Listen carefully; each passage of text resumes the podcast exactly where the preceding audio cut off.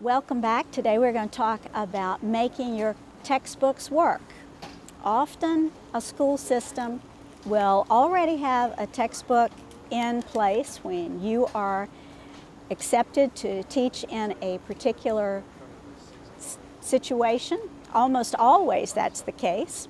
The textbook's already there. Very, very infrequently are teachers given the leeway to select their own textbooks.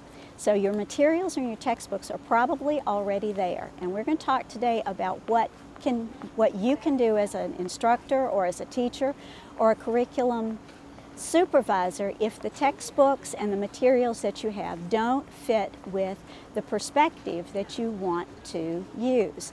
Now we've talked in this class a lot about perspectives and we've talked about the postmodern perspective, the pragmatism and existentialism and things that we are seeing in classrooms across the country and we also have talked about traditionalists, the realism, the idealism, and we've talked about the biblical perspective. Each of those perspectives addresses what we do in a classroom slightly differently. And if you have adopted a particular style of teaching that reflects your perspective, that's going to impact what you do in your classroom. If you are a pragmatist and you follow John Dewey's method and you are going into the classroom with an understanding that the students need to work individually on materials and that they need to decide and have some decision making process about what they are learning, then that's going to impact how you set up what you're using. And your textbook may not be following that method at all. So you would need to go in and select particular areas of focus and maybe design units and contracts and things so that students would have decision making power so they could say okay this this week I'm going to work on this unit or this week I'm going to do this contract and they may work in individually or work in small groups. It would influence the things that you brought into that classroom to show them, the things that you would put up on your walls.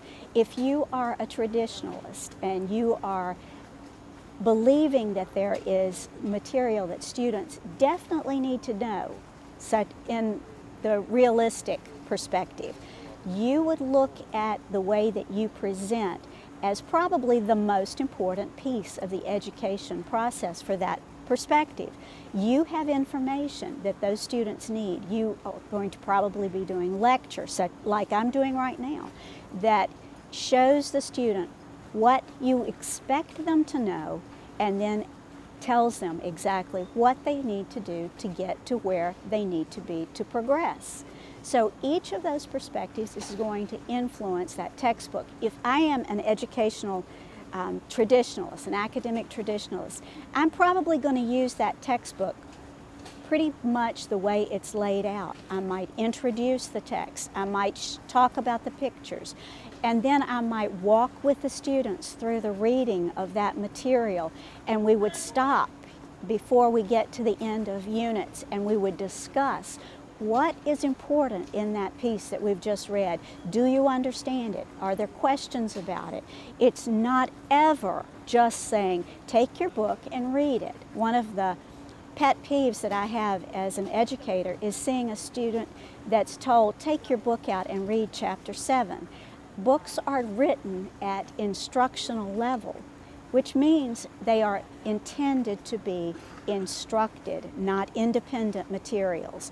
So when you tell a student to take your book out and read chapter 3 or chapter 7, you're asking them to do something that it was never intended for them to do with that instructional material. A textbook is supposed to be walked through with the instructor.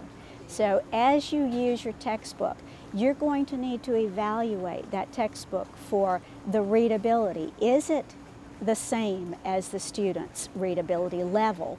Are they able to read that material and understand it? If they don't understand at least 93% of the words in that material, they're not going to come away with concepts or ideas about the material. They're going to be lost. That's your job as an instructor. So, how we use those materials is going to impact everything. Your perspective impacts everything.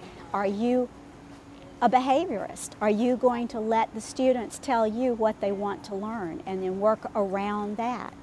All of those things influence the decisions we make in the classroom. They influence the way we break the room up, they influence the time we spend on things, and they also will impact the way that you choose the school that you're going to be in. When you go into a school, one of the decisions that you need to make is can I teach in this school system? If it does not match your perspective, it's going to make a difference.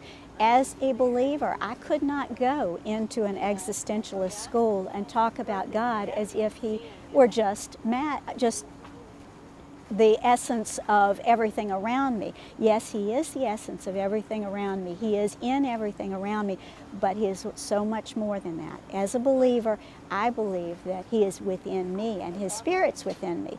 I couldn't teach in a situation that didn't allow me to do that. You need to know your own self. You need to know your perspective and where you're coming from.